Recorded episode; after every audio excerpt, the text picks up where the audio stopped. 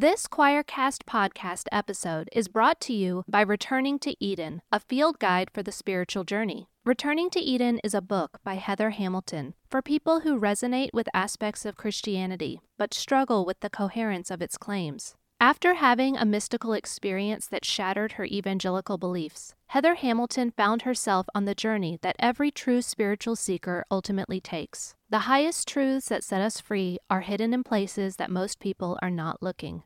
Returning to Eden re examines the Bible stories of childhood and opens them up as symbolic maps into the inner world. Stories like Jonah and the whale, the parting of the Red Sea, Noah's Ark, and the virgin birth are illuminated with penetrating depth and intellectual integrity. Faith is no longer a white knuckled grip on implausible beliefs, but a relaxation into a deep inner knowing. You can purchase Returning to Eden by Heather Hamilton at Amazon.com or at returningtoeden.com. If the Bible's got you tied in knots, if you're burdened with religious thoughts, come grab a drink and join the choir. It's Heretic Happy Hour. Well, hello, everyone, and welcome back to Heretic Happy Hour podcast. We are so glad that you have decided to join us for this episode uh, as we continue our series. What is the Bible? Oh my God! Who? And the uh, we're going to talk about uh, uh, some uh, a little bit more about the Bible today. It's such an interesting topic, uh, but let's do some introductions first. My name is Keith Giles. I am the one of your many co-hosts. I am the author of the Jesus Un series of books on deconstruction, and reconstruction. That's right, damn it, and uh, the recently released Sola Mysterium, celebrating the beautiful uncertainty of everything. And I am joined by the amazing Shonda, Katie, December, and sometimes Matthew. Please introduce yourselves and say hello. Hi, everyone. This is Katie Valentine. Uh, I am the founder of the Metaphysical Christian. I'm always thrilled to talk about the Bible. I spent a lot of money learning a lot of stuff about it that no one cares about. I get to voice that on all of you today. so I can't wait. What's up, y'all? This is December Rose. I'm so excited to be talking about the Word of God, or whatever we're going to call My it. My soul cries out hallelujah. Hallelujah. God. Thank God. Yes. Praise Him. Glory. Yeah. So, anyways, I'm the author of The Church Can Go to Hell, and it really can if it don't get right quick. And I'm so excited to be talking about this topic today, whether inspired or I don't know, somebody got gas and indigestion and just tried to write a whole bunch of shit and tell us it's the Word of God. But we're going to talk about it. We're going to talk about it.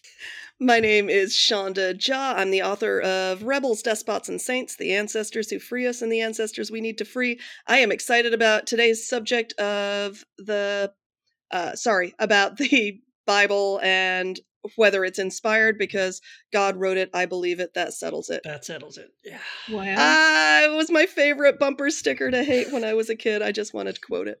Yes. Well, I- yeah, I don't know about all that, but I am Matthew J. DiStefano, sometimes Matt. I am excited to be here. I am, well, let's see. I have mixed feelings about the Bible. I'm excited to be with y'all, but talking about the Bible, I got to let you in on a little secret. I don't care anymore.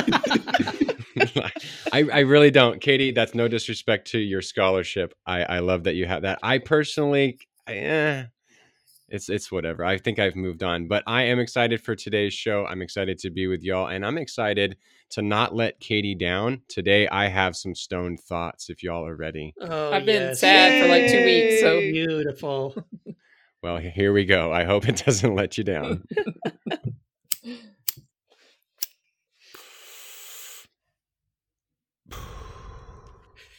Black holes are such that we can't really see inside of them, right? The light doesn't escape, so we don't really know what what's going on in there. what if inside of a black hole is another universe? And inside the black holes in that universe are other universes. That would mean this universe is inside of a black hole, inside of a universe with a bunch of other black holes that have universes, that have a bunch of black holes that have universes, and on and on for infinity. Shit. That's crazy. oh, It's oh, Matt was the kid that would told, tell the story that the last line would be the same as the first line, and then he would start the story again when he was Uh-huh. a kid. I feel absolutely sure he just made a Russian doll out of black holes. Ah, Yes. Oh god! That's the beautiful thing about Stone Thoughts is I never know when it's over. It's it's just is it over now? And I always know he's still going. Okay. oh it's yeah. it's, o- it's over when I when I when I fall asleep. Oh, I don't mind trying to keep up catch up to what black hole inside the black hole inside the black hole universe that's inside the black hole. I don't know. I don't know where I'm at right now. I love that. Yeah, I love those kind of paradoxes, though. That is because as as weird as that is, I mean, like uh, if you've been looking or if you read like the whole like uh you look at any of these shows on science, and they talk about quantum or black holes or um time. They talk about what is the nature of time and all that stuff. Like they get into that kind of like loopy, you know, stuff where it's like, oh my gosh, man, it's just so insane, and yet mathematically, it's. I mean, it seems to be possible that that is what's going on. So who knows? Um, Crazy. I I know. I mean, Yeah. we are inside a black hole in another universe, right? And then there's black holes in our universe that have other universes. That's right. Yeah. so, um, having no direct experience with a black hole that I know of, it's fun. It is fun to think about them, and I'm reminded of uh, two things. One, there's rogue black holes, and those actually yeah. terrify me if I stop and think about it. They like, travel around the universe, just sucking stuff up wherever they go. Like there could be a rogue black Cosmic hole. vacuum cleaner. Today. Yes, it's Yeah. crazy. Just And suck us up. some scientists have theorized that beyond the microplanet Pluto and all the stuff that's out there, like somewhere way, way, way out, a little bit past our solar system, there might be a micro black hole that could account for some of the um, like gravitational stuff that they observe out there, the size of an apple. Whoa. Wild. which means you I can't know. detect it, but it's And, still like, how strong enough that many- it could suck a whole universe inside. Yeah, not a whole universe. Well, maybe if it got Well, a whole, enough. ga- a whole solar system. a whole solar system. I know, or it could go rogue and just like come towards Earth Mm. at any moment. in You- you never I don't know. know how plausible that is, but If you think about all the ways that life on this planet could end in a heartbeat, um, that's one of them, right? There's also like solar flares. Like literally today, a solar flare could could just flash out of the sun and just fl- fry us instantly, and like evaporate all the oceans and cook us to a crisp, and that would be that would be it. we have a magnetic sphere that protects us from that. But that's an uncool thing to say, Keith. It's a really uncool thing to say. Yeah, I was like, yeah. thank you for raining on my day. Thinking Yeah. about anytime I just be walking around, minding my own damn business, and bam, Yeah. I'm a piece of bacon. Uh, uh, Yeah. you know, just fried to a it still- crisp. it, it still could happen. I mean, it, and and there's also another way we could all die is the uh, That- we the don't want to know. We don't need to know another way. there's a massive super volcano at Yellowstone, right? That Oh, could yeah, just that's at any moment wipe out at least half the life on the planet, but pretty much everybody in the United States for sure. Yeah. That's serious. Oh, you for real about that? I'm not kidding. Go look it up. Yellowstone Go- is a huge collapsed volcano. yep, it's a Oh. super volcano. I didn't know that. but it's yeah, I did not know. Katie, if that happens, you're gonna have to hold this down. yeah. You'll have to run it. It'll be the Katie show. I'm gonna go recruiting for the two totally two former this. evangelicals in Ireland. Yeah. That's right. The two last former evangelicals on the planet. Uh, Oh yeah. Do we do we feel satisfied with this line of inquiry? Uh, I Or do. Is there further to go? What what a perfect introduction for our heretic of the week. For our right? next- it's so true. Yeah, it is. It's true, actually. Oh, it All actually right, kinda so we got sense. we got a we got a trippy heretic of the week for you this week that could talk black holes with us all day, uh, just all day long. Seriously, y'all will really really love this heretic of the week. Has a brand new book out, and everyone should pick it up. So chill, you know, it's it's time to get some like iced tea, sit back, chill. We have some chill vibes going on for the heretic of the week. It's the Heretic of the Week. Yeah, I'm BK Woodson, the heretic of the week. I'm a heretic because what? I'm a black guy born in the last century, and I've translated the Bible from the Hebrew so nobody understands what the heck I'm talking about. Bye.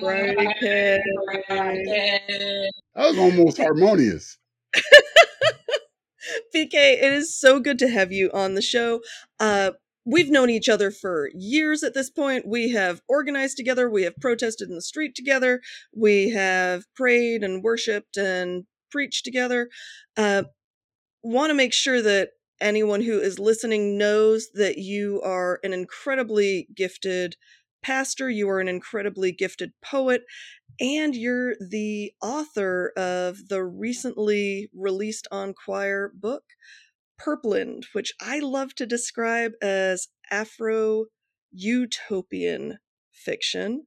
Um, and it is such a gift to have you with us. Yeah, you forgot to say best selling, but that Best selling. Yeah. Oh, you you were pretty high up on that list the, on the very first launch day. yeah, exactly. number one actually. Number- Number number one new release for twelve of the last fourteen days. Not that I'm bragging. Uh, so, on top of all of that, um, you're just you're just a fun person to be around. So, BK, I wonder if you'd be willing to share with us why you might be considered a heretic. Yeah, so just a little bit about my story. So, um, African American kid, bright boy, man, born in the middle of a social revolution, and I moved every day almost from the ghettos of, of Brooklyn, where it was like, okay, don't go off the block, you know, because you might get, you know, killed, mugged, stabbed, right? So I went from there to the parapets of white German, you know, uh, neighborhoods where I went to school. So I, I had, I was the only black kid in my class uh, from kindergarten to the eighth grade. And when I went home, you wouldn't see an Anglo face in a million people. So I've always had these two cultures that I had to deal with. Deeply raised on a church bench, right? Um, I remember my Buster Brown. You guys know what Buster Brown shoes are? You probably don't even know. White Buster Brown shoes, um, Reformed Church of America. But always had this question, okay, all right, God, where are you? Right? Where are you? Because I'm in this, I'm, you know, I've I've got folk walking down the street, stumbling down the street, gangs walking in the middle of the street. I know my life is in danger every time I walk out the door. And then there are these wonderful German Christians, you know, where life is all wonderful and the streets are clean and the buses run on time. So, you know, okay, God, where are you in the midst of this? So I've always been in, invested in in that conversation. And then uh just interrupt me if I'm talking too long. But the other thing is, as you know, I have I have five brothers and sisters. Two sisters are, are gone now, died already now, but I was like the the child before the last child. And like the first two children, like they were like, oh, mom and dad's favorites. Like, wow, we got these beautiful, wonderful kids. Let's see how we could, you know, love on them. And the last kid was like, oh, this is the last one. We're like, let's love on this last kid and give her piano lessons and everything. And I was like, is that our kid? you know, you know.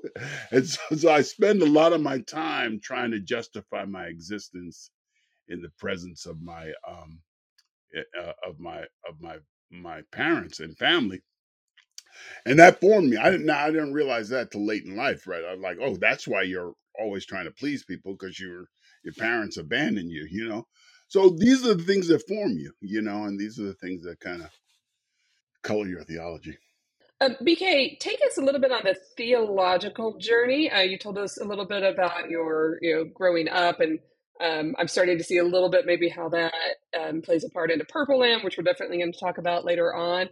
But take us on that theological journey. Um, where are you on your in your spiritual journey now? You know, how did you get spiritually from this kid in Brooklyn to where you are now? Which I know you as a as a mystic and as a uh, person communing with the divine all the time. Um, has that always been the case, or um, is there more of a story there?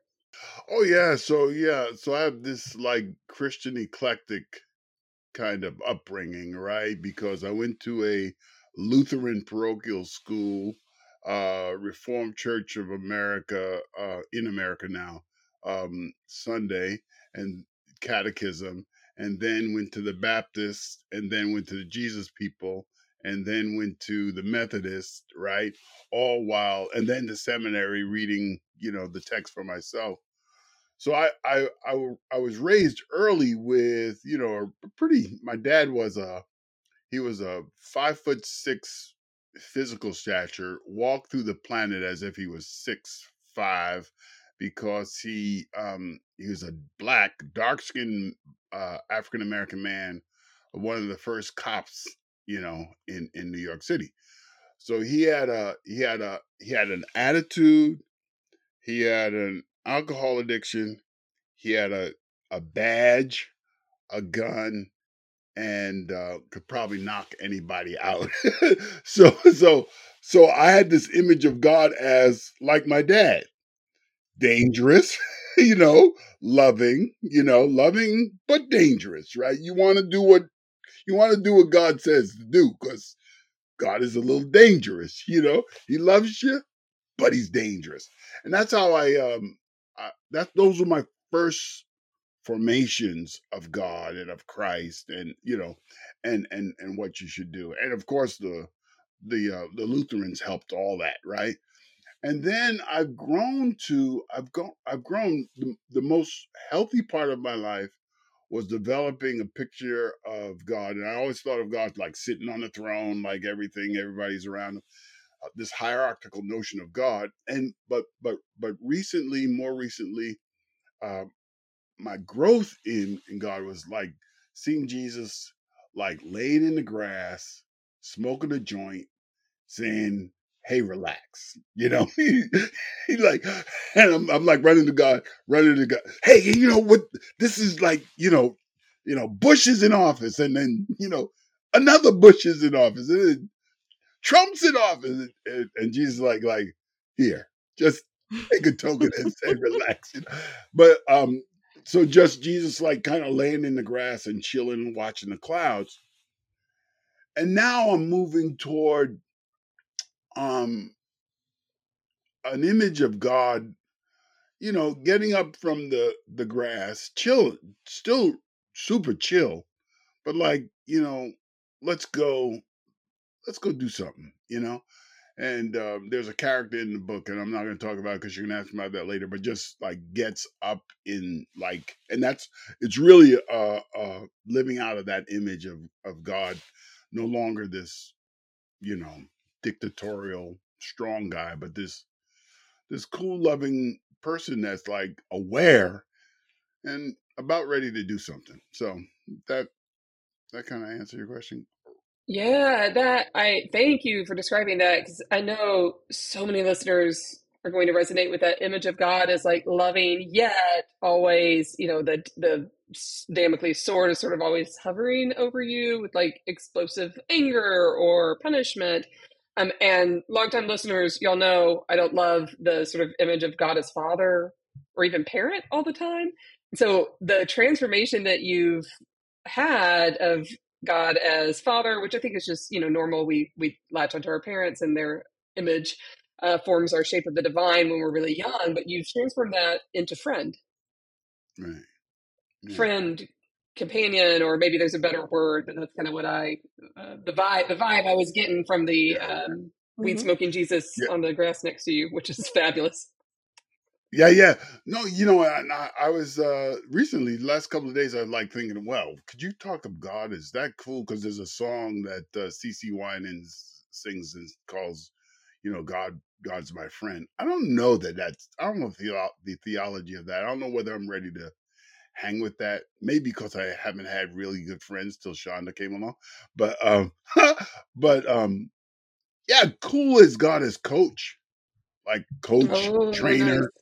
kind of Yeah. like you know this cool cool persona who's like there for you like and gonna pull you pull some of your muscles right you know stretch some of your hammies you know so that like and then he's gonna say okay um let's do 45 seconds of this exercise. And you're like oh i can do i can do this. And then 15 seconds in is like why am i doing this? And then 30 seconds in is like this is torture. I can't do this anymore. Stop please. You know?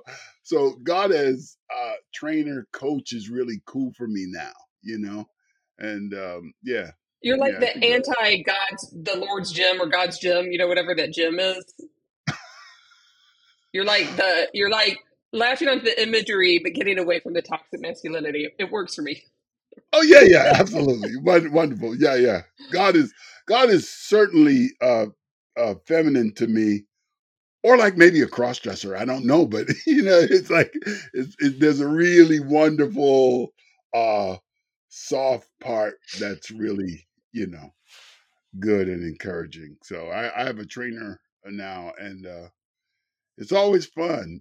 But he asks some things that I'm like, really? But he's always, you know, wonderful. So there you have it. So I feel like this kind of ties in with um with with the book Purpland. I wonder I wonder if you'd be willing very briefly to give us a sense of what the book's about. And I know that's not easy because I think uh, your first instinct is to be like, no, just trust me, read it, it'll be great. but can you give us a little bit of a glimpse into uh, the story of Purpland? And then, if you don't mind, sharing a little bit about how your theology shaped it, because I really think while it's not an explicitly theological book, it is a profoundly theological book. Yeah, thanks. Yeah. So I I, I call Purpland a, a romantic utopian mystery, right? So it's romantic because I'm a hopeless romantic. I don't know. It's romantic because love stories are the best stories. It's really about, right? Love stories are I mean, we want to we want our lives to be a love story, right? This is why everybody's favorite book in the Bible is Song of Solomon. Yeah. Well, yeah, they don't even know what's in it, man. That's that's like whoa. That's like that's hot. That you know, no, you're not old enough to read that, right? Or or you know, in, in, even in seminary, you're not old enough to understand what they're really talking about. Okay, just, wait, wait. So love story, romantic, and utopian because um so I am predisposed to see things you know, in a dystopian way. I'm pretty in in New York as I would, you know, you ride the subway, right? All my life I rode the subway and I'm like, what if somebody pushed me on this track? I mean, that's that's just how I, I just, um, you know. So uh, I live a dystopian reality. So um, I don't want to go. I don't go to. I don't go to movies with bad endings. I don't want to read stories with bad endings because life is bad enough. So I wanted a utopian story. I wanted a good story. And yet, and yet, right? There's a lot of bad stuff that's happening, right? There's we're living in like the sixth mass extinction, right? There's a lot of bad things that are happening. So so how do you how do you balance how do you how do you balance being aware of how how bad things are without becoming sullied right? So the book is really dancing with that and the the evil in the book is as i see it raw and evil. It's like it's really evil. And i've had circumstances and been in situation and seen and heard things to know enough that yeah there's there's some real dark stuff out there. There's i mean it's really real and evil and yet i don't want to um you know i don't want i don't want to put images of evil in people's head right? I don't want to do that but i want to give them enough of like oh yeah it's it's bad i don't want to go any farther into that darkness. And then mystery the the mystery part is um i want you to turn in the page. So i remember reading uh tolkien right and like the first read of Tolkien is like, I mean, I would read and read, and I'm like, I'm hungry, but I couldn't stop reading, right? And then I'd stop, I'd put something uh, on, and then it started burning because I'm reading. I don't want to get up. Uh, so I wanted that kind of feel. I wanted people to keep turning the pages and lose sleep because they're reading. So that's kind of it. And then the second part of your question, say that again. Ask it. That was about theology. So I wanted to I wanted to ask um, how how your theology contributed to shaping that book. because I am I'm grappling with this question of good and evil. How do you I spent a lot of my life uh ready for evil and I was going to respond to that with more evil, right? And more darkness. Uh and there's a there's a place in the map in the Bible, I think it's Matthew 25, no, some not 25, but some some text where it says um uh where Jesus separates, he said, I'm gonna come back and I'm gonna separate the sheep from the goats. So I was Yes, that's the, Matthew the, 25. the- yeah, yeah. So it's like cool, like how how would it be that it would be so easy to see good from evil, like a sheep from a goat, right? And so the the book plays with that idea that oh, it's it's simple to see, but people are not seeing it because they're not really looking at it. So I'm playing with that idea, and then I'm also playing with the idea, or seriously involved in a couple other things. One, what would it be like if Jesus, when Jesus was a baby, what was that like, right? How do you raise like, how do you raise a Jesus, right? That's crazy. And um, um, uh, also, um, how do you deal with evil without becoming evil, right? And yeah, yeah. And the image of Jesus in that is like, uh, so I love, so one of my friends, uh, Elise, is like so much of a like, I'm done with Christianity. I'm done with all your images. I'm done with all that.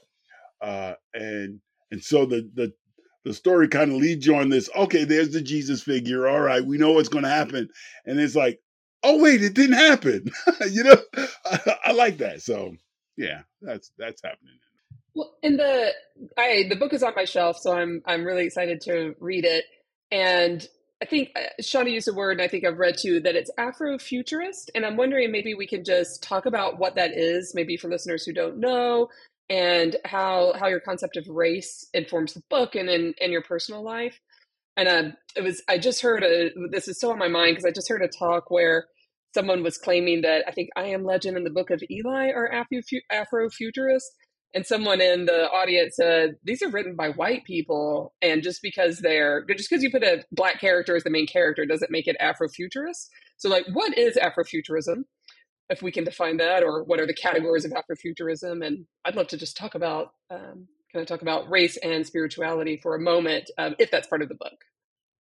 Yeah, yeah, great. So let me not uh, posit myself as uh, someone capable of defining accurately Afrofuturism, but I can't say what I'm doing. I, I can, Yes, perfect. I, I can say what I'm I'm doing, and, and then talk about race. Absolutely.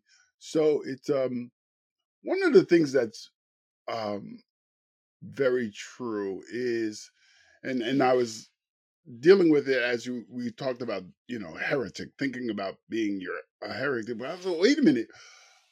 I am an African American man who has already been in every every um every input I get from the outside world says you don't belong. Right? You are not a part of this. There's nothing you can do to be included in you know polite society. And and and as an african american in america we are always told if you do this you'll be accepted. We do it and then we say well there's something else you have to do. And the ball the goalpost always gets changed. So how do you take that reality or that experience and then project that into a world where it's no longer that experience? And how do you also help people understand your experience right and go with you into the future where that is no longer the case. I think that's what i hold as um, uh, authentically afrofuturistic right? Uh, let's see the world from a lens of the oppressed and then imagine a world where that is no longer the case. Not only that you are not the oppressed but there there are no oppressors right? How would that world look like and how do we get to it that's that's pretty pretty pretty much where we are.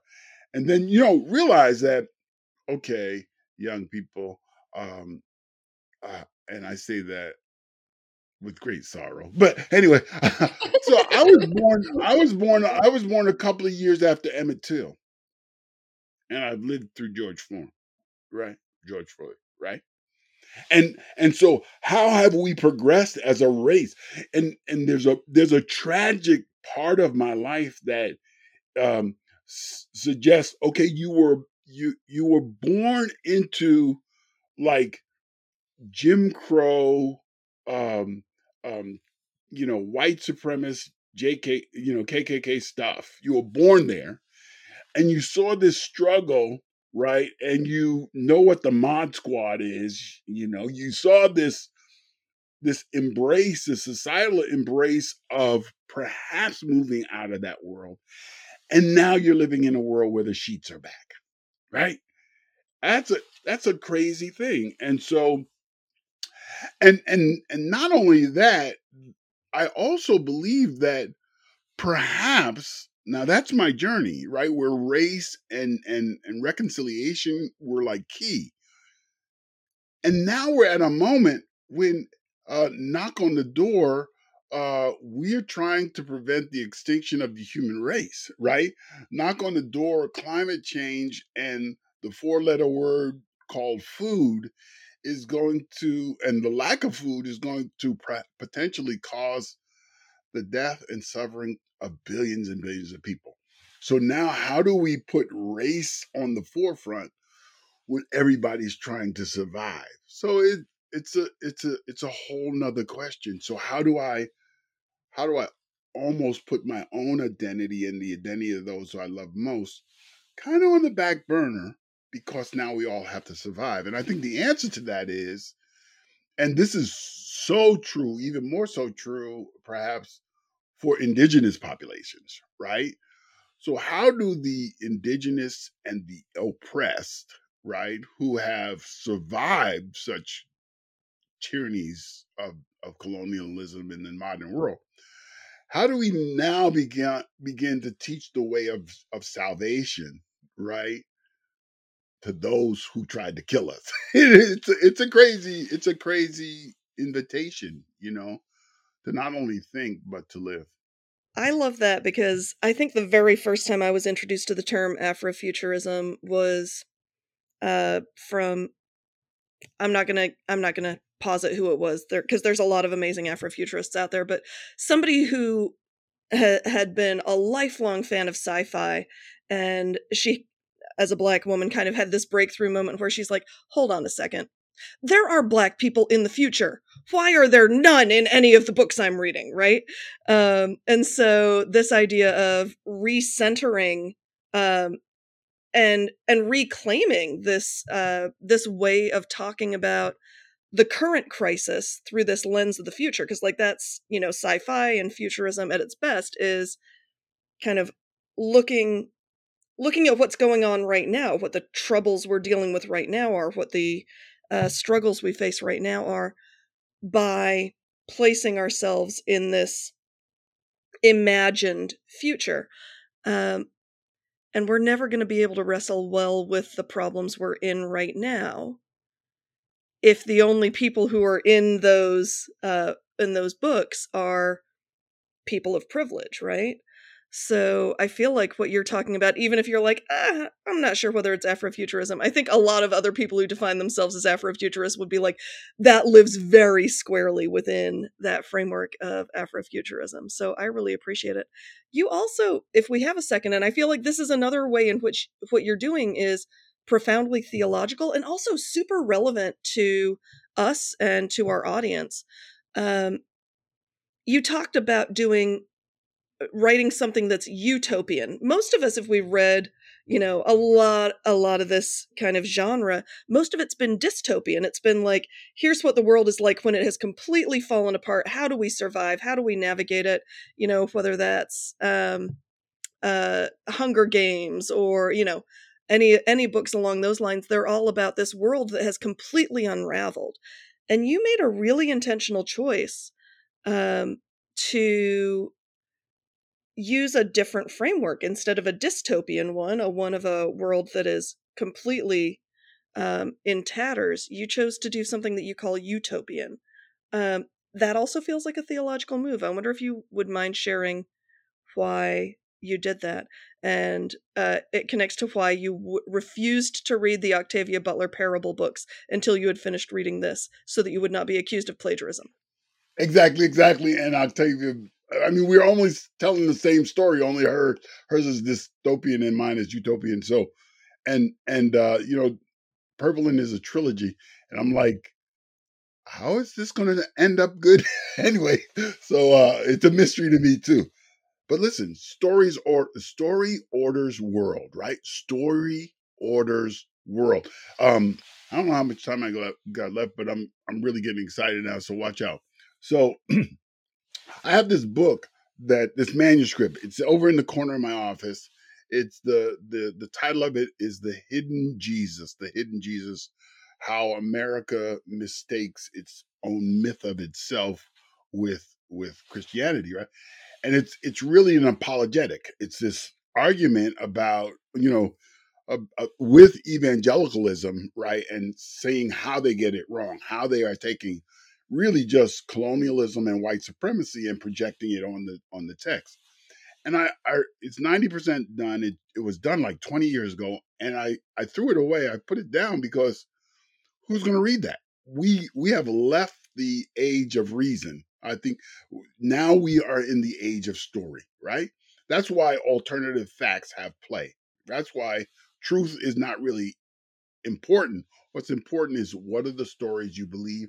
What are the stories you embrace? And I'll also say that um, I am of the opinion that there is no there is no future and there is no past. There's only the present, and our projections on the uh, future. You know, we use our the most powerful thing on the planet is human imagination. It's powerful in destructive ways, and it can also be powerful in creative and positive ways. But we take our imagination and we throw something into the future or we drag something from the past but they are all playing out in our present moment right so so we only have this eternal present right? So how do we how do we deal with that? How do we constructively deliberately consciously and communally deal with this present moment? And i think um uh, story is key in that because story is this point that we or this this paradigm that kind of orients us kind of lets us know if we're we're straying out of our lane or if we're headed in the wrong direction. And sometimes what character or what role we are playing as opposed to what role we perhaps should be playing um yeah did i answer that question i addressed it that's beautiful dude that blew my mind right really? That was cool. yes. I mean that I mean like the the sort of mystic metaphysical part of like we're always in the present moment is, you know, uh, I think is true, but that like we're living in the age of story. I love that. Like the biblical scholar part of me is like, "Oh, yes, like now I don't have to try to figure out all this historical critical stuff about the Bible because it's really about the story and the story that we live. It is born, you know, kind of born inside of us um, and how does that take root and in that in that sense nothing is ever archaic absolutely absolutely so so you like me love like so we were taught when i was taught taught hebrew uh, it was still with the german energy that if you understand the syntax if you know the grammar you know the revelation right so you're you're you're parsing verbs right and you're trying to understand declensions and all this other stuff in order to get the revelation. And I uh, I translated enough to get to the opinion where no, it's not that at all. this is just yeah. a story, you know. And it's it's more the the Hebrew Bible is more like Pilgrim's Progress than it is like some thesis, some theological thesis. You know, the the names of the characters are part of the story. It's trying to, you know, and it's all like, don't take this too serious but think about it. you, you, know, so that's yeah, it's theological soap opera. Exactly. Yes, with all the drama. Exactly. Yes, all the drama. Yeah. and and it's the voices that uh that don't speak in the background that are like really the ones you know like uh it's and you get little hints of it like can you imagine uh you know, Couture's eyebrows, like, oh, here he comes again. You know, have, how many kids am I gonna have for this guy? Or like, um, you know, um, Elizabeth with Zachariah coming in from the temple. You know, they get back home and, and Zachariah's like, okay, we're gonna do this now. Elizabeth's like, really? you know, these are, these are the wonderful stories, right? You have to get into the story. You have to fall into it, right? See it from the other side, you know. You're really into the stuff that happens off screen, huh? Oh yeah. Yeah. That's yeah, yeah, It is. so listen, um, I'm gonna leave it up to Matt's discretion as the producer whether we maybe answer this qu- question and then move it up to the front, or whether we just leave it in this place. So um, that was, I guess, I should have said editorial comment. Um, BK, my experience of you uh, has been framed in a whole bunch of ways by some of the work we've done together, uh, co teaching a class specifically for organizers in East Oakland at Allen Temple Baptist Church. And I feel like one of the things that the students loved about um, about you as teacher was you would say stuff that they were always like, wait, are we allowed to think that way? Right? Because I think so many of us have been given a script for what's okay to believe and what's not. And what I loved was they knew you were a deeply spiritual, deeply faithful person. And the stuff you said, they were like, oh, we have not been taught that it is okay to think that. And so I want to ask you this question that we start out every interview with. What is it that you say that would make people think of you as a heretic? And I ask that question knowing that people who could hear some of the stuff you say and be like, that is heretical, when they hear it from you, that's not how they experience it. They experience it as revelatory. So I wonder uh, what some of the ideas are, and maybe I'm asking why you get away with what you get what you get away with. I don't know that I get away with it. Okay, here's here, here's here's the one here, here's one that comes to mind. Uh, sin is no problem. Sin as much as you can. You know, sin sin all the time. It's not that's not a problem. Only here's the proviso. Try new ones, right? Don't stick with the old ones. And to me, that's the text, right? It's not sin is not a problem. It's an archery term that means you missed the mark, which means Hmm. that you're trying to hit the mark. So keep trying to hit the mark. And once you learn how to hit the mark at 50 feet, move the target to 100 feet, and then you'll start sinning again. So keep sinning as long as you're not doing the same sin. Now, don't get stuck in the same sin. It's so boring, you know? so I think, I think, you know, I can't. I say that to I I can say that in Bible study, but I don't kind of preach it. Yeah. you know, because people are like, "All right, Pastor, you know, I'm taking I'm, I'm taking the deacon out for dinner." You know, no, right. no, you no, have a no, no. 15. You also have a 15 and 15 year old that'll really go to town with that. Right. Yeah, really. No problem. Yeah. exactly. I got it. Pastor said I could do this. Why are you smoking in your bedroom? Is that a joint? Pastor said I could do this. yeah, I don't want to at get started. but I think that's one. That's awesome. Thank you so much for saying that. I love it. Well, I want to make sure that everyone can buy Purpland because it may be spelled differently um, than our, our listeners may intuit. So why don't you spell that for us, BK, so we make sure they get the correct book? Yeah, yeah, Purpland Purple and Quoir edition of Purpland that's the one without the mistakes, right? Quoir and on, only Quoir. Uh, so Purpland is P U R P L Y A N N D. So where you would think a A would be, there's a Y. So Purpland yeah, got a Cool. And we'll put we'll beautiful make sure it's picture into the show notes. Yeah, beautiful picture of a tree on the cover, and Mhm. um, you could buy the book just for the cover, and you know, just no problem with that. Just hold on to the cover and just say, "One day I'll read that book." Right there. Buying a book is an act of hope. Reading it is the act of um, like activism. There you go. Yeah. So you know, uh, Yes. so you know what I say. So here's my here's my life metaphor from a combustion engine. So uh, hope is the engine of life, right? Without hope, you just can't live. Hope is the engine of life. Faith is its fuel, right? Just believing that not only hoping for something, but believing it might just happen. Hope is the engine of life. Faith is its fuel. Love is everything else. Love is everything else. All let love motivate everything you do. And joy is the spark.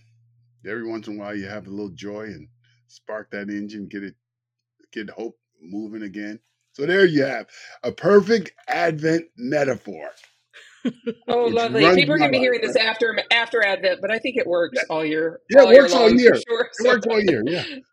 Um, and BK, where can people find you? What's the best way to um, to see you and your amazing work? so purplandtrilogy.com is a place. Uh, Facebook, I'm on Facebook, Instagram, you know. Go anywhere you follow Shonda, look for her friends, and I'll be there. What's your hand? Do you remember what your handle is on Instagram? I don't. I should. No. I don't. We'll we'll look it up and we'll put it in the show notes. We'll we'll make sure it's there. I am a Luddite. I have friends who know things. That's You do a a I- good job of posting though. Like you've been on your game. Thank you. Thank you. Thank you for being here. This is so amazing. It has been fabulous. Thank you so much, BK. Hey, thanks for having me. For sure. Awesome. Uh, I don't think was I don't think I was there for that one, but uh, I love I love myself some uh, BK Woodson, wonderful man, great guy, uh, w- wonderful human being. I'm so glad we got him on the BK show. is I feel very I feel very calmed down listening to BK after the terror of black holes and solar It really and was the solar antidote flares. we and needed. Yeah. Yeah. Random ways you could die today. Yeah. which which would be a good episode maybe sometime My to do. Yeah. Can all- What are Yeah, what's you go. Put worse than the the list. rapture? Random Uh-huh. Oh, that would be good. yes, what is scarier than the rapture? Let's figure it out. I yeah. love it. 10, 10 Uh, things that are worse than getting left behind. Yes, getting killed by a super volcano or getting flash fried instantly by a solar flare, or yes, things like that. Getting swallowed up by a sinkhole. So, uh, well, I don't, I don't have a good transition for our topic from from that, but uh, So BK is obviously divinely inspired. Is the Bible? the Ah, sinkhole of the. Bible yes, Oh, okay, we can do that too. yes. that we'll get into. Yeah, so as we are going through this, what is the Bible? I just like saying Bible like that. What is the Bible? Um, we're talking about inspiration. So uh, there's there's such a loaded conversation. So is the Bible inspired? What do we mean by that? Uh, if we say it is inspired, what what does that imply? Uh, all of that. So who wants to who wants to kick us off? Mm. Well, let's let's talk about what that even means because I find it to be very fuzzy when people say, Yeah. "Well, the eh, because this is how I usually encounter." I think this this idea. Okay, no, the Bible isn't literal. We're not saying that the Bible's literal. It's just that it's inspired by God. Um, Yeah. That's usually kind of how I hear the talk about inspiration. So it's like the substitute when someone doesn't think that it's literal. But I don't know what we actually mean when we say that. Yeah. Well, I here's the thing though. I've heard it Mm. both ways though. I I uh, quite Oh. often will hear people say it is inspired and therefore it's literal. Oh, like okay. because it's inspired, it has to be all true and it can't be there's nothing wrong about it. Like I literally saw a meme this well yesterday, I guess it was yesterday. Someone had posted as a joke, but I mean it was a real meme. They were sharing it though in a in like a deconstruction group. And it was something like the Bible, the word of God is inspired um, and therefore if um, if I read anything in it that I don't agree with, um, I know that I'm wrong because the Bible the Bible has to be right. And it's like, well, that's not. Is that the way it works? I don't think that's the way it's supposed to work. Because because my, my comment to that was, oh, so the sun really does go around the earth, and it's awesome. It's okay to own people as property, as slaves, right? I mean, what you're telling me is the Bible's always right, and if I disagree with it, I'm wrong. Mm, mm. And have you ever heard um someone use the term um it is like breathe God breathed. the Yeah. God breathed breathed, word or yeah. something. Have you ever heard that? yeah, that's thing, from God that's from? Second Timothy Yeah. three sixteen. I think that's where a lot of Christians get this idea from, right? That that's that's what gets quoted, right? All Scripture is God breathed, and therefore that means uh, it's inspired. Yeah, so I guess we should go around and say what what does that mean and what does it not mean? At least in our opinion. Does that assume that we all have our variation of believing that phrase to begin with? I think so. I mean, I'm I'm assuming we may not all 100% line up with how we how we understand those terms or those ideas. So I think you've heard me say I think the Bible is a tool for liberation, and so I do actually think that um, the Bible points us in that direction. But it's sometimes um, it's sometimes what's in between the lines, right? And so I'm I loved that phrase when I first heard it that it wasn't the word of God, but it was uh, a witness to Jesus, who was the word of God.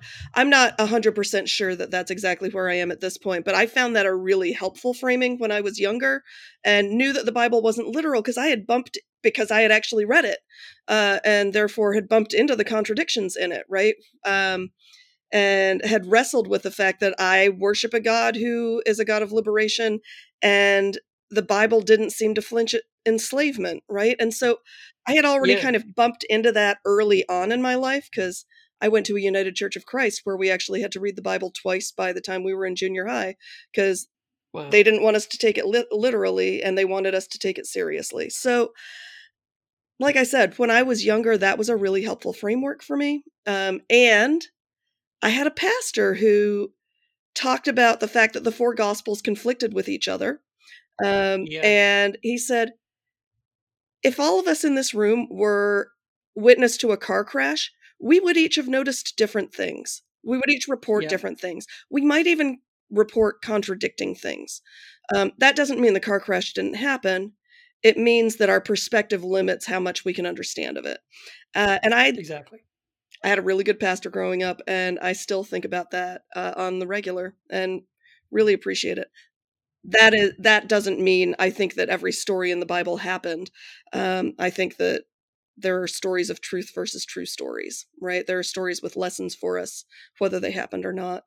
Um, so that's where I land. It's I'm not even sure I would go as to as far as to say it's divinely inspired so much as it is a collection of it is a collection of writings by people who loved God and were trying to figure out what their relationship as a community was to God. And I think that's really important. I I love that. I think yeah that I would agree on that. Like I I would say the Bible is inspired, but I don't mean what I think most Christians mean when they say it's inspired. Like when I say it's inspired, I don't mean that everything it's in, that's in the Bible is what God said or thinks or wanted. Um, I I think um, when I say the Bible's inspired, I don't. It doesn't mean that the authors all agree on everything because they don't, like you said, Shonda. Um, it just plainly doesn't. There's stuff like all through the Old Testament, and like you said, even the Gospels. Um, you know, I, I think we can probably assume the author of John was aware of the existence of Mark, Matthew, and Luke, and basically made no attempt whatsoever to harmonize anything he said. In fact, he just said he threw all of that out and said, "I want to tell you a different story, totally different quotes, totally different things that happened in different orders, like all that stuff." Um, and so, yeah, so it doesn't mean inspiration doesn't mean they agree, and it doesn't mean it doesn't get things wrong. And yet, even though I would say the Bible gets things wrong, the Bible is not quoting what God said or thinks, and the Bible contains contradictions and different points of view and different versions of different stories. Even though I'd say all that and affirm all that, I'd still say it's inspired. But I obviously I don't mean what I mean is that I think, like you said, Shonda, the authors, the various authors of the of the books that are in what we call the Bible, were doing their best to communicate their experience of God, and in that sense, they were that that that part of it's inspired. I would say this. I like the I like the example of um the the gospels, right? I think Mark, Luke, John, and how they're telling a story from each perspective. Like you said, uh, if I if several people are involved or watching a car crash, right? Or have seen, you're gonna have the perspective from the folks that were actually inside the vehicle, the folks that were in front of it that are looking at it through their rear view mirror. They don't they're not seeing everything that's happening behind the car that's behind them, right? You're going to see it from the person that was in the left lane, the person that was in the right lane, and the person that was behind the car. Each one of those people are going to see a different version, right? And it's like us, what we're getting mm-hmm. is the evening news version. Yeah. None we we don't we weren't in the accident. We weren't the one on the side of the car, the left or the right. We weren't in front of the car. We weren't behind the car. We weren't walking on the sidewalk and saw what happened and stopped to be nosy. We weren't none of that. We're two thousand or however many years down the road reading it in the newspaper. And I think um, when you think about the Bible like that, it changes your perspective to you. You, it, for me, it pulls me away from oh God, this is God's word. No, this is people's words you go. about God. What they thought about God, what they thought about what they went through. If these are literal stories that happened, you know, I believe some of them are. Um, it, how they thought about what they were being taught, what they were being seen, and that what they were inspired by and empowered by. And that's what I think about. Is it I could early on I would have been in the same place where Shana said, uh, God said it, that settles it. No, God didn't say that. Matthew Right. said that. Mark, Paul, Luke, John, Samuel, whoever, you know, Timothy, Peter, whoever said whatever. Okay, whoever said whatever. But God didn't say it. Do I believe that it's quote God breathed? In so much as it points back to love, light, and liberty, yes.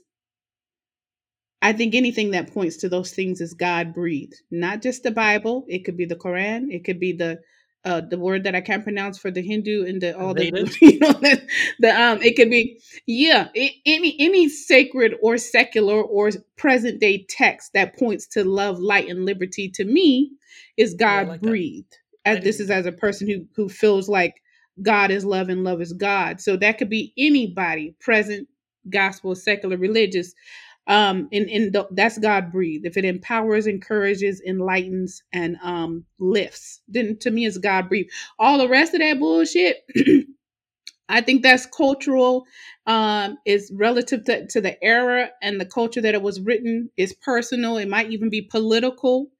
All that stuff.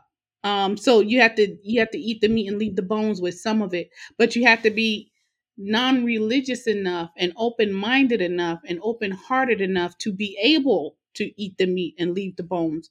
Some people will eat the whole thing and choke on the bones and try to convince you to also choke with them. And i shall not do it. So you know what i'm saying? You just gotta I, my mind now is like like i said if it's love light and liberty then it's breathed by god. If it ain't then you need to determine whether it's something you need to apply or toss in the trash Um, yeah, I don't think it's in. and that's all I have Yeah, I'll. I'll throw in my two cents. Um, I don't think it's inspired. I'm still not clear what that term means, so I'm not comfortable using it, or and I don't feel the I don't feel the need to define it. Um, I love the Bible. I study it professionally. I write articles on it. I write hell, I wrote a book on it. I'll write more.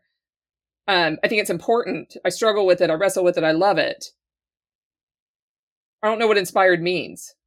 And so I find that I find that when we're using that, we're trying to make it fit into this box that I'm not.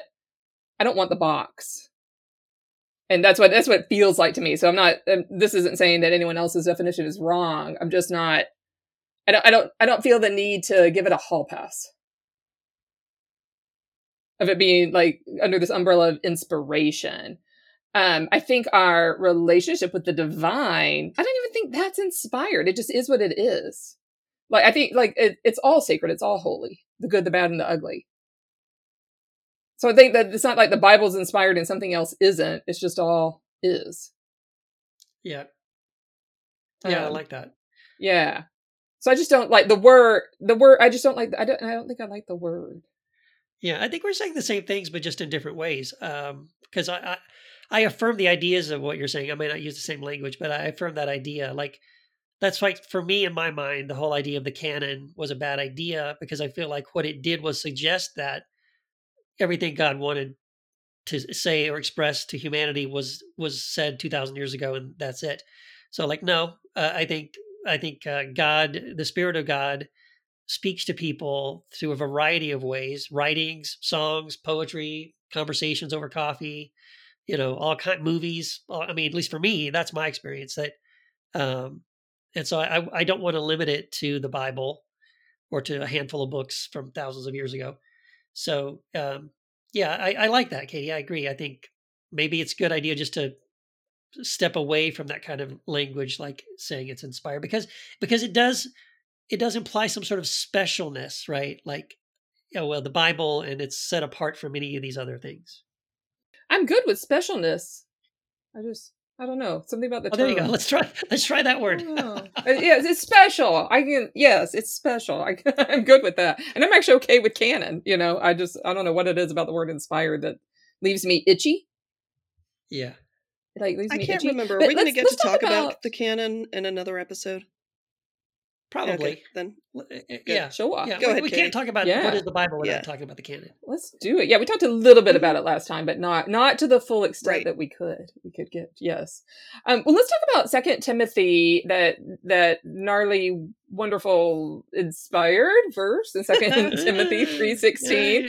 Um, the one that is uh, often quoted for talking about the Bible as inspired. And does anyone have? Let's see. Let's let's get a couple of different definitions. I can get the NRSV one for us.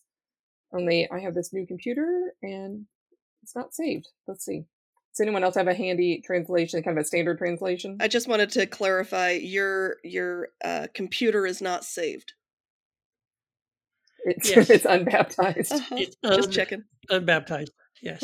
Uh, so here's the NRSV uh, version, uh, translation of 2 Timothy 3.16. All scripture is inspired by God and is useful for teaching, for reproof, for correction, and for training in righteousness.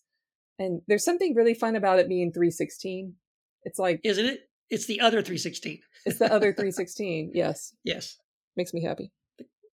Yeah. Well, um, so I think a couple of different things. I, I mean, uh, when you when you said we talk about inspiration, like we come to Second Timothy, I'm like, I don't know that I would put that. I'm not sure I even put Second Timothy in under the category of inspired, just because uh, several reasons. Like, um, most, well, I shouldn't say most, but many scholars don't uh, don't believe that Paul, the Apostle Paul, actually wrote uh, First or Second Timothy or Titus.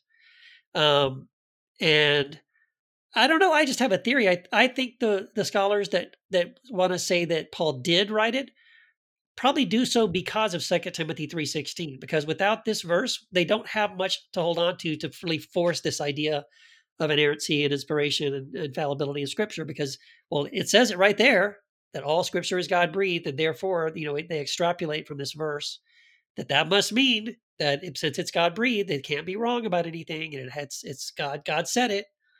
Um, but yeah, I I um, in my in my approach to this verse, uh, a friend of mine showed me, just pointed out to me, it kind of blew my mind that our English translations say scripture, but it's actually the Greek word for graphis, which is quite often translated scripture, and probably many times probably should be, um, and maybe maybe even in this case it should be. But I I, I prefer to take the approach of, of sort of reinterpreting that verse as saying instead of all scripture is God breathed to say that um, all of the God breathed writings are useful for teaching and instruction and training in righteousness.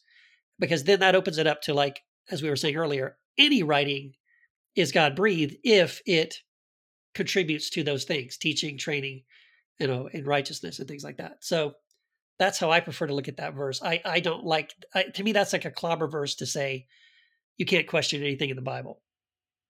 And let me let me say this too, which might be important. But before I say that, Shonda said earlier that her that Katie's laptop was not saved. I'm gonna say as this is a Mac, and not only is it not saved, it's a whole uncircumcised Philistine, Philistine, or however you do that. Say that. That's what it The is. word of the just Lord. unholy altogether. But anyways, um, on this on this on this scripture, here's something that we sh- that might be interesting to think about. When was this written, and what would have been considered Uh-huh. scripture at the time? I think that's important to think about because you know even the canonized Bible. We're going to get into that another time.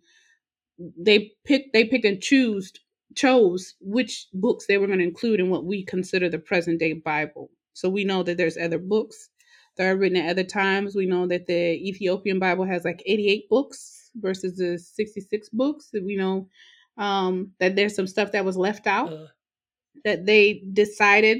You know, was their decision inspired by God too, to concerning which books they were going to keep and which books they were not going to keep in? Um, so I think it's important uh, to note when it says all scripture. What was all scripture? What what kind of scripture are they referring to? Are they actually referring to the Bible as we know it, which we know was um, commissioned by a king, paid for, translated by folks, and they decided which scriptures they would keep and not keep, or which which ones? All of them, or just the ones that you know that, that were canonized after this was actually written? So I think that's important Yeah. too. That we cannot know which particular scriptures this scripture is referring to. Well, That's what's something to think fascinating is that if you were to assume that Paul or whoever wrote this meant um, the scriptures that we later that we now consider quote unquote scripture that well you'd have to recognize what's happening there is that so it was at the time it was written it's saying all scripture is god breathed but to the, the definition of what is scripture to be determined in a few hundred years from now like in other words like he's saying it at the time he's saying it but the decision of what that meant wasn't agreed upon for a long, long time. So there was a there was a, a long Mm-hmm. process of determining what was scripture, how what was being referred to. Um, and again, that's that's my problem with the canon is that once someone had decided, okay, we're done, this is it. That process of determining is over. Like we, we don't, we're not supposed to be allowed to continue to determine what else might be considered, you know, Mhm. God breathed or scripture or Well, whatever. And so, have I already told the story about uh, the conversation I had with a rabbi about how Christians interpret scripture versus Jew- Jewish people? I don't know, but All right, tell I'm going to tell it again. So, it's probably worth telling. I was tell in a again. Hebrew Bible class, and uh, most of us were training for the ministry. And at some point, we're like, "Hey, we know that uh, that the church uses a lot of scriptures from the Hebrew Bible in ways that are harmful to Jewish people. We want to learn how to preach the Hebrew Bible in ways that aren't anti-Semitic. Can you help us with that?"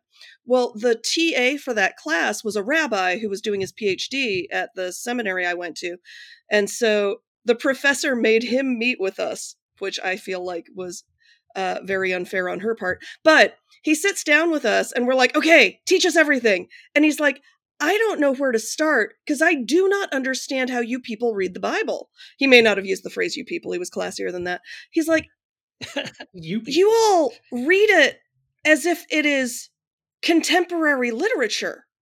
And he's like, Uh-huh. no Jewish person with any self respect would engage this text without thousands of years of interpretive debate between um, between religious leaders shaping the way we understand that text. And I think about that all the time because I think about the fact that I, you know, I may be in the minority in this group. I still consider Jesus my personal Lord and Savior. Um, and he was functioning out of that way of using the scripture where they would wrestle, they would debate. What's cool about Jesus in the temple at the age of 13 is he's engaging in that wrestling with other religious leaders. It's not he was so holy they were all sitting there learning from him. No, they were engaged in what religious folks did, which was wrestling with the text. And the inspiration emerged from the wrestling. Um, I'm oversimplifying when I say that, but um, I think that that's when we engage the scripture not in those ways, I actually think we're misusing it. And I think that that stops us from connecting with what is potentially inspiring um, or or revelatory or sacred or inspired about it. Yeah. I wonder is it accurate to say, maybe I should ask some of my Jewish friends. Um, would it be accurate to say maybe from that from that way of thinking for, to a Jewish Jewish person that that the, part of the inspiration aspect of scripture is drawn out in the dialogue about what's written. In other words, it's not just on the page. In in other words, the inspiration continues as groups of people continue to discuss it and dialogue and debate it. And you know, like th- that that's where th- this is sort of an active inspiration that's that's continuing to go on. well, and there's a part mean, of me that wonders. Talmud sorry, is. I was I was just going to say there's a part of me that wonders if that is possibly what the author of Second Timothy meant, even in the midst of saying that. Sorry, Katie, I didn't mean to cut you off. You. Oh no no no, it's good. The um yeah, I mean that's what the whole Talmud is. It's this rabbi said this, and this rabbi said Yep. this, and this rabbi Yep. said this, and then this you know, and they're they're commenting on each other. So the di it's all dialogical. Yep. Um, in that in that way, uh, which is one thing I really appreciate. Although it's very hard to read if you're not Jewish, Yes. it, it's a skill set you really really have to learn. You need to get a nice Jewish person to hold your hand um, while you learn to read the Talmud. it's it's uh, incredibly insular um, in that way. Um, but just a little a little two cents on that word um, that gets translated as inspired or God breathed from Second Timothy three sixteen. It is um, so in Greek it's um, theab neustos, and it comes from it's a compound word, so theos God, and then it comes from the word um, like to. It's not. It, it is kind of to breathe or to blow. Yeah. Like God blown might be a better translation. Um, like God exhaled, I guess. Um, a, a bit. It is the only occurrence in the New Testament, though there are tests. There it occurs elsewhere in Greek literature. Um, some sometimes, I think, referring to like a divine oracle. So it's not like this is. It's not like it's only a Christian use to think of it in this sacred way. So if we think about it and and kind of, and this is just me off the top of my head, I haven't done deep research, but if we think about it in that way, um, I've done quite a bit of research on like the Oracle at Delphi, or the enslaved uh, girl in Acts 16, right? Who this word isn't used about her, but they might see they would be seen as kind of like mouthpieces of the god, Yeah. right? And so that may it may have that kind of connotation. Um, but it's interesting because in many of the definitions, the New Testament is the one that's gotten the most play. So in many Greek dictionaries, it'll say inspired, see Second Timothy. And so it's a circular definition that we have now um, about about it. So I, I think it's tricky um, in that way. Um, so I it, and interesting. The verb is implicit; it's not explicit here. So we could say each writing or each yeah each writing is inspired and beneficial, or each inspired writing is beneficial. Yeah. Yeah. Uh, You know, it could go either way.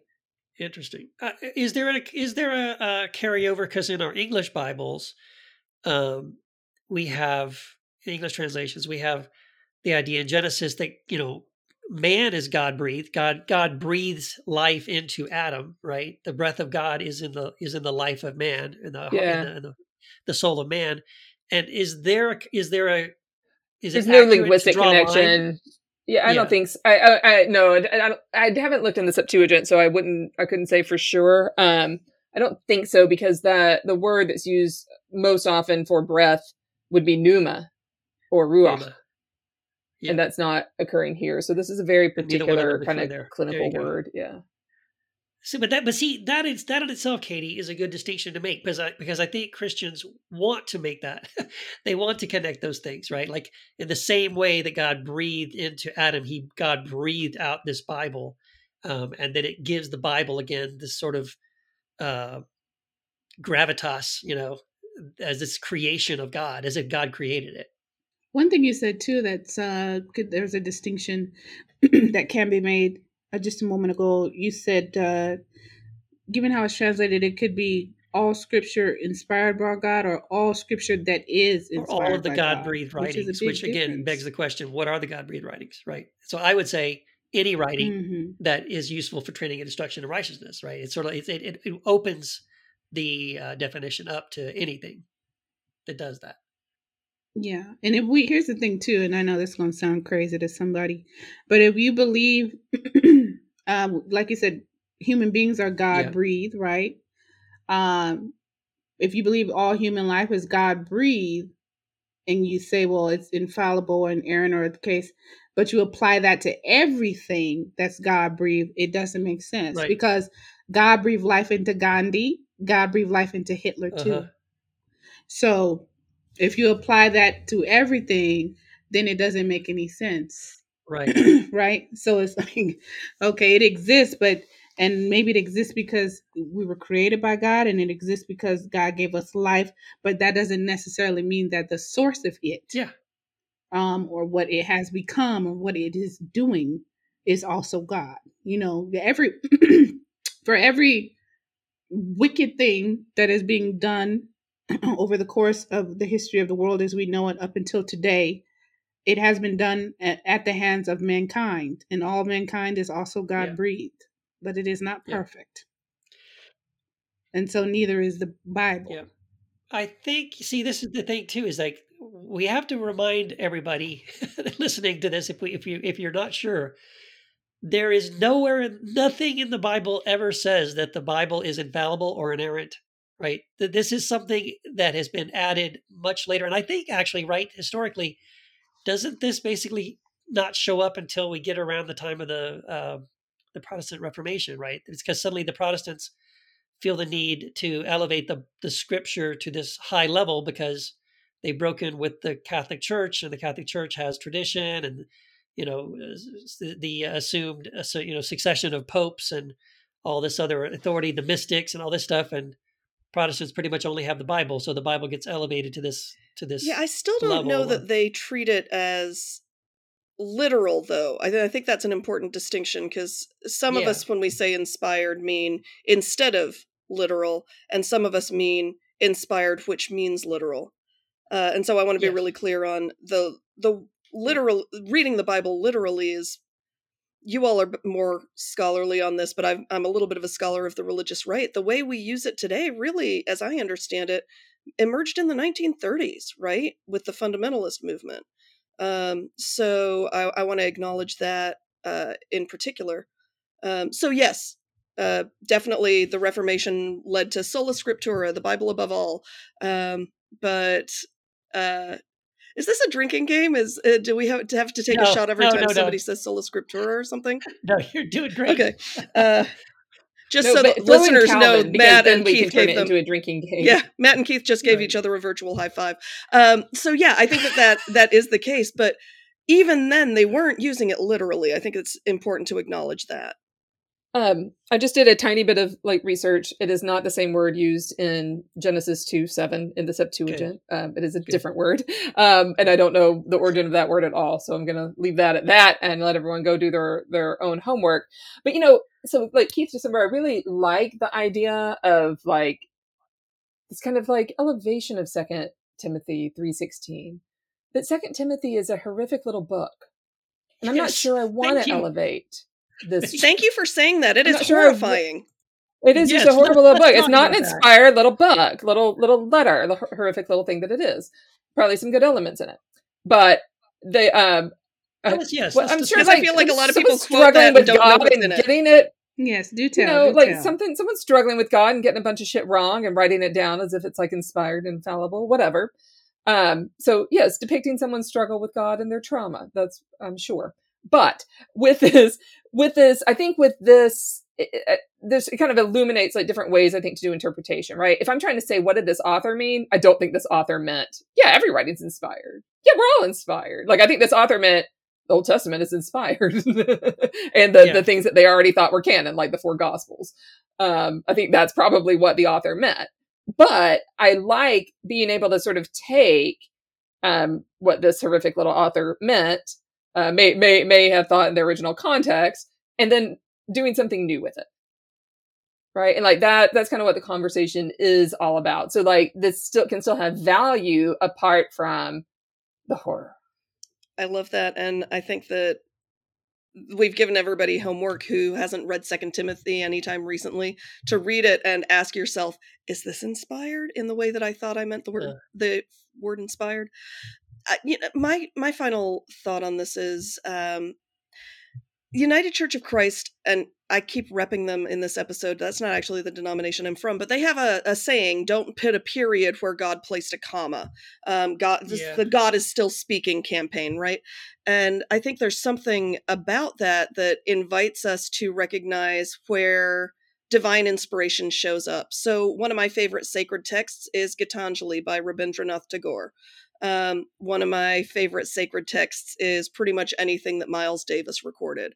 Um, you know, and I think it's important to pay attention to what all of the things that we can, uh, all of the things that we can recognize as inspired and inspiring in our lives, um, which I do think includes the the scriptures, um, but is not exclusive Absolutely. to them.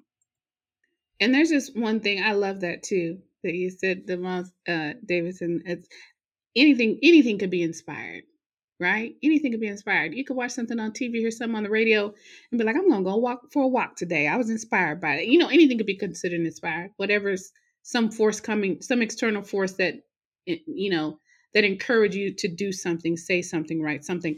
But i wanted to i wanted to uh just make a note of something real quick. Um in the scripture that I saw that I think is interesting concerning whether or not something is in quote inspired by God. Excuse me. In um in First Corinthians uh chapter 7, Paul does something interesting. um, and he's talking to the married folks and stuff. And in verse 10, he says, and this is the NIV, he says, To the married, I give this Uh-huh. command. And he says, Not I, but the Lord. And he goes on to say, A wife must not separate from her husband, but if she does, she must remain unmarried, blah, blah, blah, blah, blah. And then in verse 12, he says, To the rest, I say to this, I, not the Lord. In other words, he's saying, Look, y'all, this me talking. This just me talking.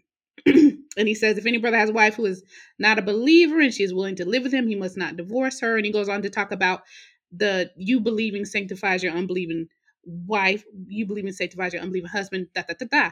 But what's what what is significant about these two verses is he says out loud, This is me talking. This is me talking. And the fact that he says that out loud, what if everybody we would know he cannot be the only one that put his own opinion in the quote scripture. But in this instance, he is the only one that we know of that say, hey, full stop. I just want y'all to know that what I'm about to say right here is my personal opinion and how I think this ought to go down. But what I said before Yep, that, yep. that's quote inspired by the Lord. This right here is Paul. This is me, Paul. This is Paul from the hood or whatever. You know, he can't be the only one that had something to say out of himself. But as far as we know, he's the only one that made it a point to say, I just want you, you know, just hold on. I just want you to know what I'm getting ready to say to y'all is from me. This this is just some wisdom. I've been around the corner a few times, been through some things. This is just me talking. This is just us talking right now. You know, what if everybody in the everybody from Genesis to Revelations had a point throughout the scripture where they said, Oh, this is me. This is my experience. This is based on what I'm doing right now. This is based on what I've been through. You can take it or leave it. Now, that thing I said before, take that. This right here, you can leave it if you want to. You know what I'm saying? And I'm just saying that because, yes, I'm just saying that because um, if he he cannot be the only one that spoke or wrote out of him own, his own self. He's just the only one that said it. And from that, we have to conclude that not all this stuff is, quote, from God, if you believe that any of it is. Some of it is from the person who wrote it, based on their personal opinion, their personal experience, their personal interpretation or misinterpretation, or whatever the case. So it can't all be inspired by God. But whatever you can use, use it. Whatever you want to keep, keep, and whatever you want to discard, discard. Um, but he cannot be the only one that wrote stuff out of his own self, not inspired by God. He's just like, this is from God. This is from me. He didn't say this stuff from God's inspired and this stuff from me Yeah. is written either. But I am so going to walk around saying that to all my groups from now on. This is from the Lord, not me. Yeah. See, that's my problem. I feel like you and a whole I- bunch yeah, of cult leaders, Katie. See, I, I actually lost a friend uh, because I tweeted one Yes. time. Uh, I said something like, "Imagine the audacity of sitting down and writing a book and then calling it the Word of God." You know, like just think about that. Really, really, would you ever do that? And I, I, I guess that's what I'm saying. Like even like with Paul saying, uh, you know, the Lord says, like, well, maybe, maybe, but maybe it's what you think God said. Because I think there's a lot of things that Paul says that are very culturally based that I'm sure he totally believed that this is something, of course, of course, it's obvious, isn't it? That women should not have uh, short hair. It's so obvious, right? That women shouldn't wear pants or whatever. Like, well, maybe, or like, or that men should not be Malakoi. A man should not shave, you know, like Matt, come on. You look like a woman. You shaved your face. You, you know, you're Malakoi. I mean, but of course, Paul believed it, and I think Paul would even have said, "Well, of course, God, God's on my side here when I say that it's a it's a shame and it's, it goes against nature for a man to shave his beard and have a clean shaven face." But but is that what God thinks? You know, like I think we have to have insert a level of we. Right. Ha, it's like looking at art, right? You either look at art and you go, "Ah, it's beautiful. It speaks to me. It's amazing," or someone else looks at it and goes, "Eh." Like, you know what I mean? It's a little subjective in that sense. Like, well, read it for yourself, and then we have to determine for ourselves do we think this is God or is this Paul or John or whoever, you know? I love that. I love that. And think about he's making he this is not a man. We don't know how traveled he is or anything, but he's saying a woman shouldn't cut her hair. Da da da da. What about all the women across the continent of Africa Right. who is their custom Yeah. to wear their hair like that short? You know, all the little girls, you know what I'm saying? Or the scripture about not having tattoos. What about all the tribes and stuff that that's part of Right. the culture to have the tattoo on their backs or arms or wherever, you know, God knew about them before you wrote that. You know what I'm saying? And so I think you just have to take, like I Yeah. said, take what you want, leave what you want. The uh, it can't all be the Corinthians were God. legit not listening to Paul. So I think too when he comes down, he's like, "This is from the Lord." It's like the what he's like, "I gotta get this one home because they're not gonna listen to anything else I say." Right. Right. Yeah. Well, have we settled it? Well, uh, if nothing else, we've we've added a little more clarity. I think. Or like Jew- good Jewish rabbis, we have We have wrestled. our Keith, our Shonda, our December, our Katie. Well, listen, I, I I don't know about y'all, but I have enjoyed this. And if you're listening and you enjoyed it, I want you to take a moment to um scurry on over to Heretic Happy Hour dot com and check out what we're doing. It's a little bit outdated that website, but at some point it's gonna get updated.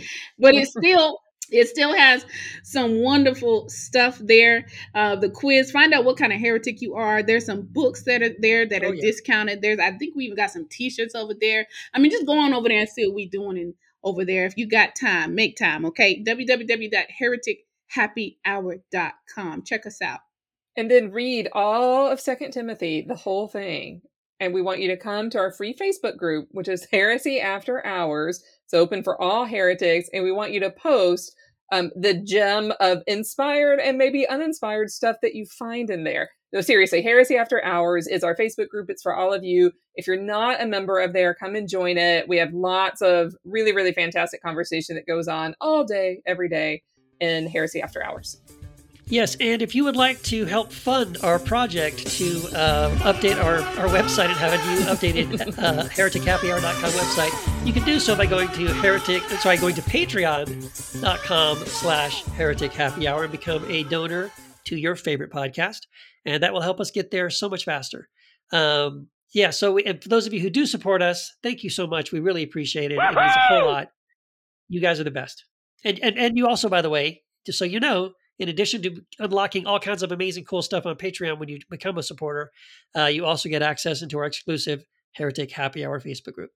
and we would always love you to rate and review us on iTunes. It makes such a big difference. I want to share uh, one of my favorite reviews, which was on iTunes. Dude, this podcast is so great. All the hosts bring such unique perspectives to each week's conversation and beyond, sometimes, and it's brilliant. Can't get enough each week. So I wanted to uh, invite every listener to see if you can outdo that review because it was pretty there awesome. You go. Yeah, I love getting those kinds Yep. of reviews. It definitely That's is heartwarming, right? Well, it's my ammunition when friends of mine say, "How? do- Why are you part of this horrible podcast that, that drop f bombs?" This music. and then you're like fucking hey look at this Yes, You are a minority opinion, sir.